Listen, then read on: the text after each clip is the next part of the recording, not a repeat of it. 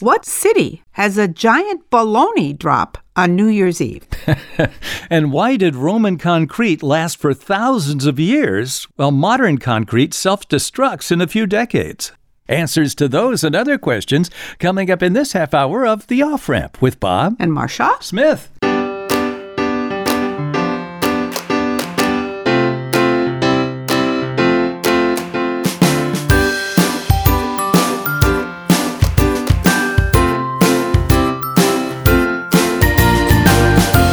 Welcome to the off ramp, a chance to slow down, steer clear of crazy, and take a side road to sanity.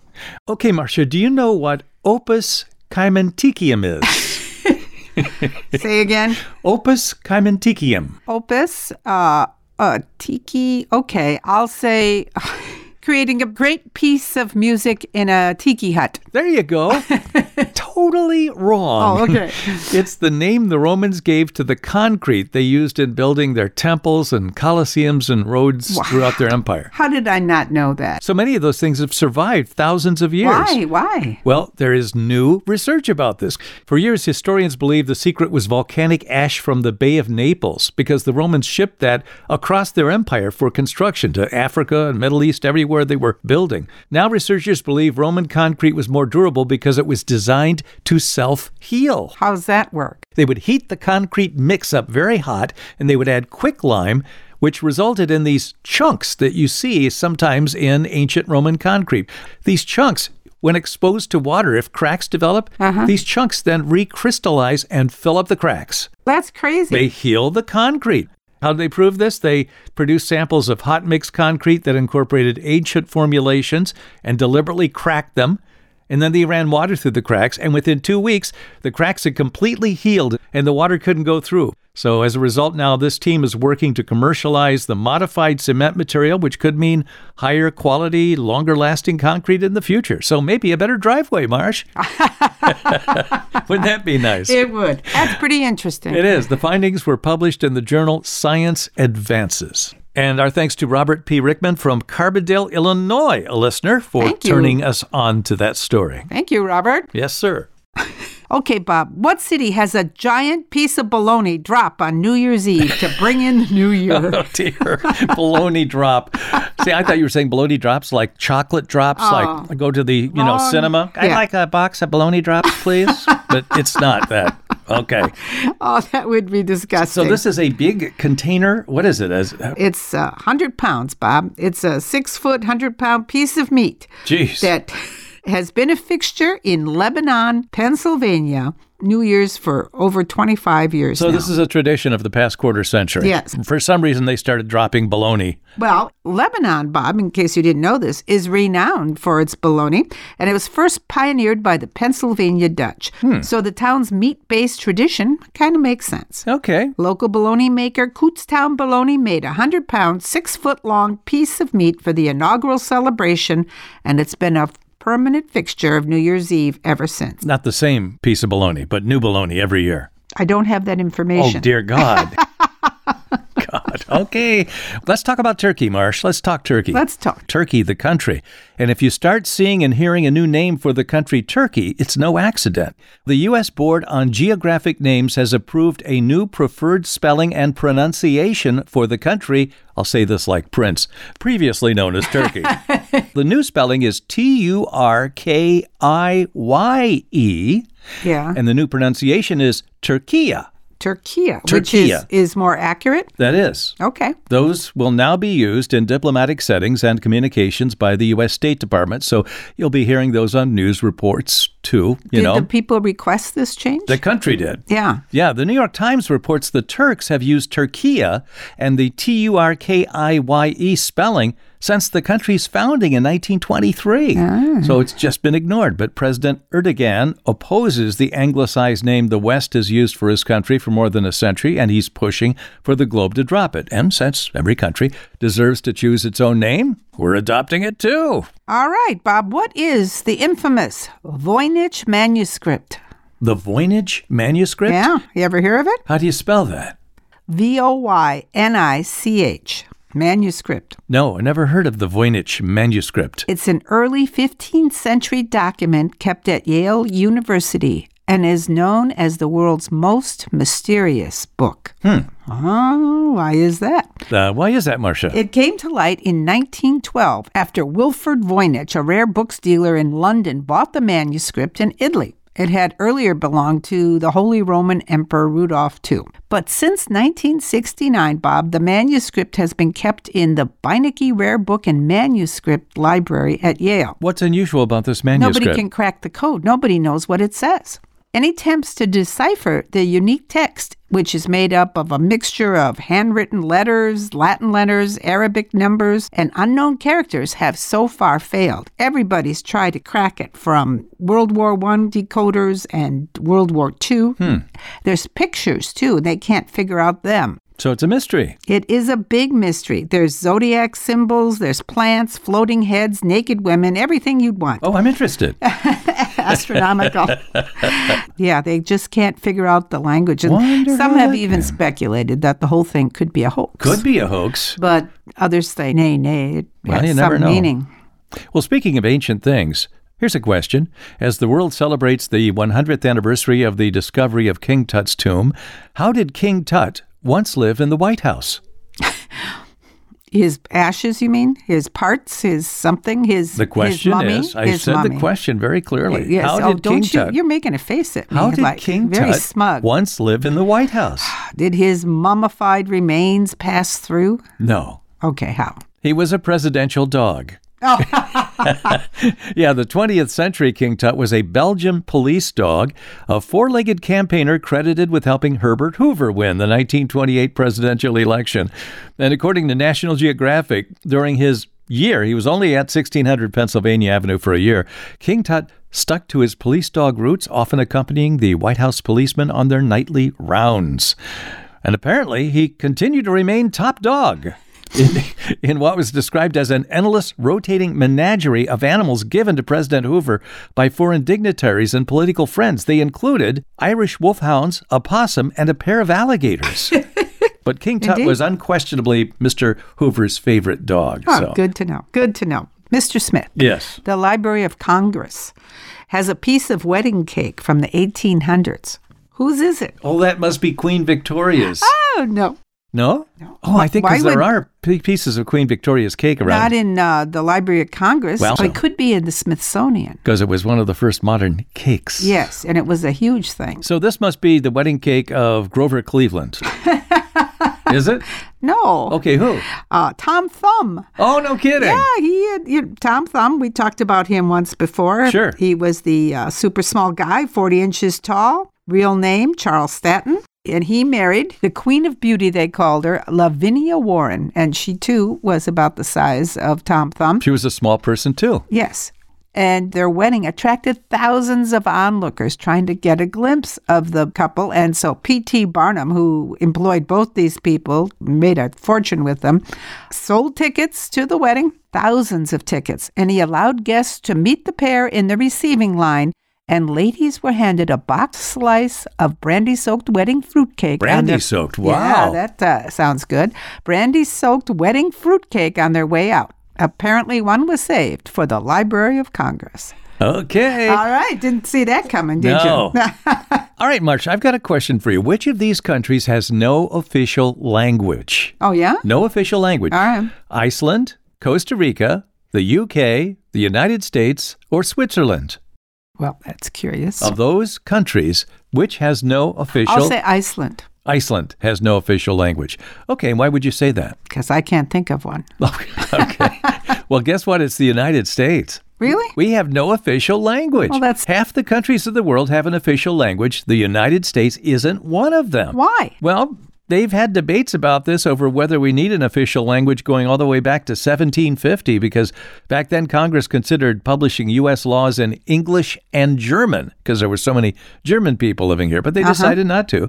Some states have adopted an official language, but the United States as a whole has never declared an official primary language. Now, the definition of official language is one that is specifically referenced in the constitution of the country or the territory. There Oh. is none referenced in Nothing ours. different. Okay, now there are two states that are officially bilingual. Which ones? Have any idea? Here's a hint they both recognize an indigenous language and English. Here are choices, okay? Okay. California and Washington, New Mexico and Louisiana, Texas and Minnesota, or Hawaii and South Dakota. Two of those states I'll th- say Hawaii and South Dakota. that they are officially bilingual. Yeah. You're right. Really? Yeah. All right. In uh, 1978, the Hawaiian state constitution made both English and Hawaiian the official languages. And in 2019, the South Dakota legislature passed a bill recognizing the indigenous language of the Osite Sakoin, commonly known as the Sioux, as an official language. That's a lot easier But to those say. are the only two states that have Uh huh. bilingual official languages. All right. Very cool. Bob, what bird is comparable to the chimpanzee for its intelligence? There's a bird as smart as a chimpanzee. Yeah, which uh, chimpanzees are considered the most intelligent of the animal kingdom. Okay, I think it's isn't it like a crow because we were talking about that before. How crows are very intelligent. Mm, it's close. Okay, what a blackbird? Close. What was it? Raven. Ravens. Okay, Uh, ravens are smart, really smart. Studies have shown that they can use tools, remember human faces, and even plan for the future. they have raven plans. Yes. we have a five-year plan. and a retirement plan. Catch more worms. Edgar Edgar Allan Poe's favorite birds have demonstrated a tendency to both favor people who show them kindness and hold grudges against those who treat them poorly. Oh dear. No kidding. According to scientists, they can last for years. Whoa! Don't Raven get in- a raven angry at you. That's right. Raven intelligence is comparable in some cases to that of chimpanzees, which are among the smartest of the animal kingdom. What's more, other members of the corvid family, that's what they are, namely crows, jays, and magpies, which Okay. you mentioned, Yeah. have displayed exceptional uh, Intelligence. as well. Yes. Yeah. And um, I bet you didn't know they mate for life. They're, Hmm. okay. And, and, uh, they don't- Ravens do. yeah, Okay. they're monogamous. And here's one you'll never get. what is a group of ravens called? Oh, that's a group. All these different names Yeah. they use. It's not a rage or anything, is No. it? The rage of It's, ravens. it's just weird. Birds wings. It's the wing. No, it's Okay, what is it? a group of ravens is called an unkindness. what the hell? What is I that don't know. supposed to mean? That's silly. An Here un- comes an unkindness of ravens. That's very interesting. An unkindness. Okay, here's one for you. This is from the history books. What famous ruler always wanted to be a singer and after coming to power locked audiences into auditoriums to make them listen to him sing? That's not Fidel Castro. Is No, it? it's not I don't Fidel know. Castro, No, but it he was wanted, a Oh, he wanted dictator. to be a baseball player. Yeah. Okay, uh, Hitler, No, not Hitler, Mussolini, not Mussolini. This goes way back. Nero. Nero, that's who it was. Was it really? Yes. After becoming emperor of Rome, he wanted to sing in public. He took lessons in Rome. He made his debut in Naples, where an earth tremor shook the theater, and he lost some of his audience because of that. So, When at- did they die? oh, because they were scared. Oh. So, at later performances, he had the gates locked so nobody could leave while he was on stage. Wow. Some women even gave birth in the stands. Others had problems too in just not, well, not wanting to be there. So some men leaped over the walls. Three citizens tricked guards into letting them through an exit, one pretending to be dead, the other. The other two carried him out, so all three of them got out. Well, so, he was a bit uh, uh, um, Yeah. bullyish. I mean, didn't he fiddle while Rome burned? yes, I mean, he, was, very self-absorbed. I but think I so. had no idea. No, that's from the Isaac Asimov book of facts. So apparently Nero was he was a big egomaniac, really. I, I, it sounds like it. Come hear me sing. You must hear me Yeah. sing. Hear me fiddle. Hear me sing. Okay, Bob. In what country would you find a floating airport built on a human-made landmass? a floating airport. This is not Hong Kong's airport, which is on an island. It's not Sure. that. What part of the world is it in? Japan. Oh, really? Mm-hmm. Okay, I don't know the answer to this one. the floating airport of Kansai, Hmm. K A N S A I. It's considered an engineering marvel. It serves the cities of Osaka, Kyoto, Kobe, and Kansai, and it was the first airport built on entirely human made landmass. So Okay. construction began in 1987. It's 2.5 miles long Wow. It's connected to the mainland by a six mile bridge. Wait a minute. so you a six mile Yeah, bridge? which it, by itself cost a billion dollars. oh my God! The entire project was more than 20 billion. it's one of the busiest airports in Japan today. Wow. Okay.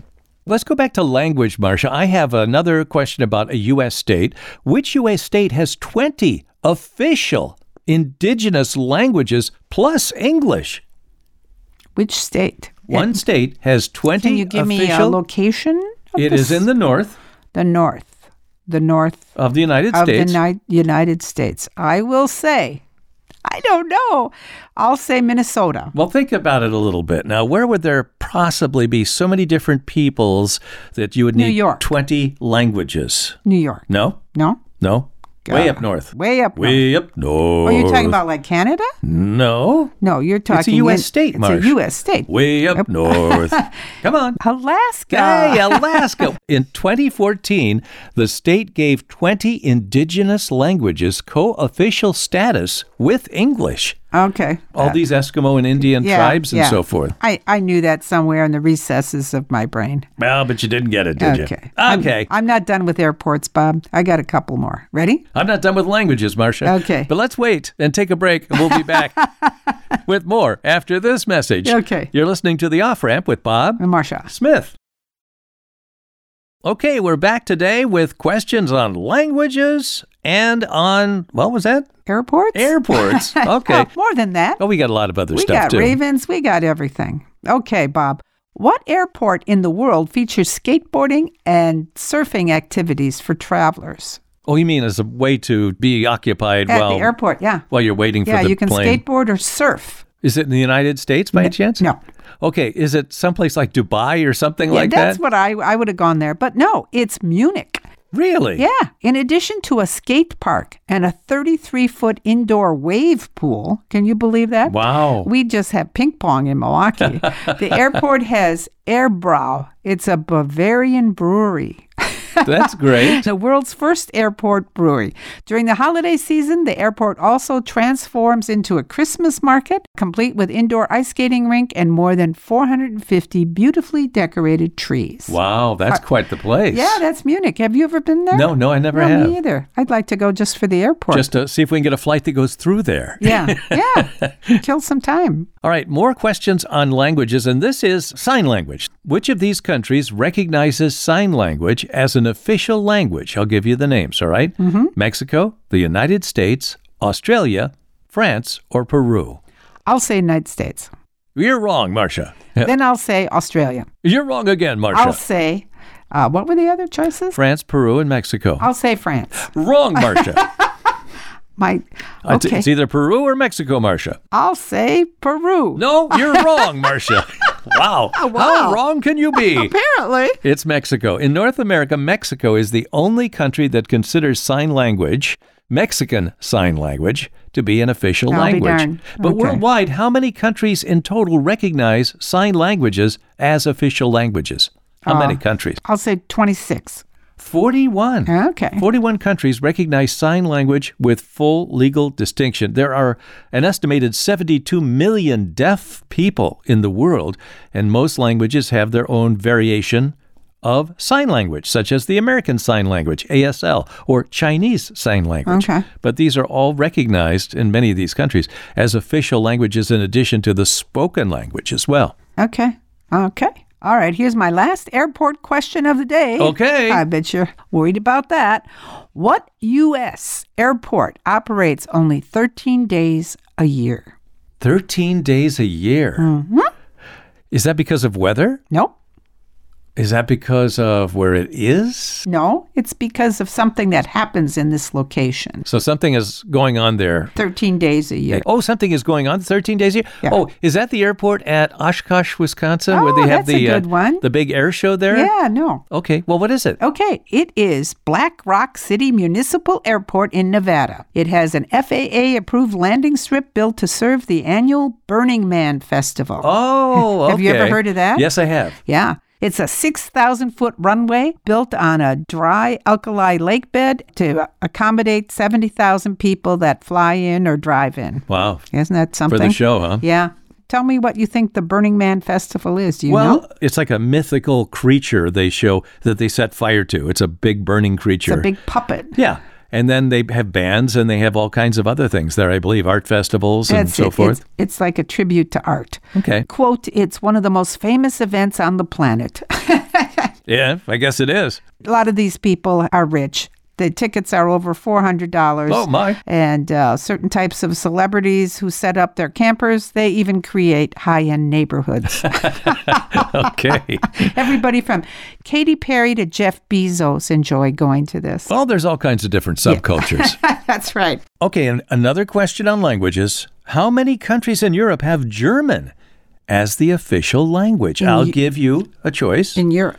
in Europe, Okay. Is it six countries, 15 countries, three countries, or one country? How many countries in Europe have German as their official language? Six. That's right. And do you know what they are? No. In order?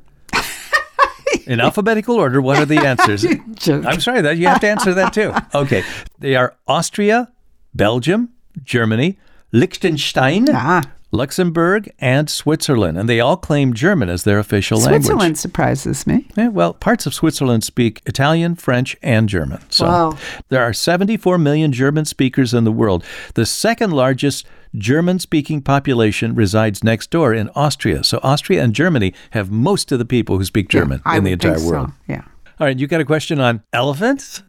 Approximately, Bob, how Hmm. many muscles and tendons do you think are in an elephant's trunk? Oh, that's a good question because there's got to be tons of them there for all the way down for that trunk to move and everything and ripple. Hmm, Well, your thinking is correct. I bet there's like a thousand muscles. ah, I'll bet you're right. Well, you're wrong. Oh. 40,000 Forty thousand muscles, muscles. And, and tendons. in- Holy in the cow. trunk. That makes it very strong and flexible, allowing an elephant to pluck a delicate flower or lift a huge dog. Holy cow! The trunk is used for touching, grasping, sucking, spraying, smelling, and striking. That's striking and slamming. It needs all 40,000 of those muscles and tendons. Can you believe that? Yeah. Forty That's thousand his muscles main and appendage tendons. for everything. That's got to be one of the most highly evolved uh, creatures in the world with that kind of musculature. You know, I mean, it's amazing. yeah. Really. Yeah. Wow. Good question. Thank you, Bob. Okay, word origins, Marshall. Oh, I was just going to do one Okay, where did the word hamburgers come from? from Hamburg, Germany. That's right. That's exactly right. Yeah. Germans came to America. They brought their popular Hamburg steak, is what they called it. And uh, those are cheap patties mixed with spices made famous by that seaside town. That's where it came from. And that originated in Europe in the 1400s. Minced beef, they Really? called it. Yeah. One more lesbianism. Where does that term comes from? Lesbianism from Lebanon. No. Don't know.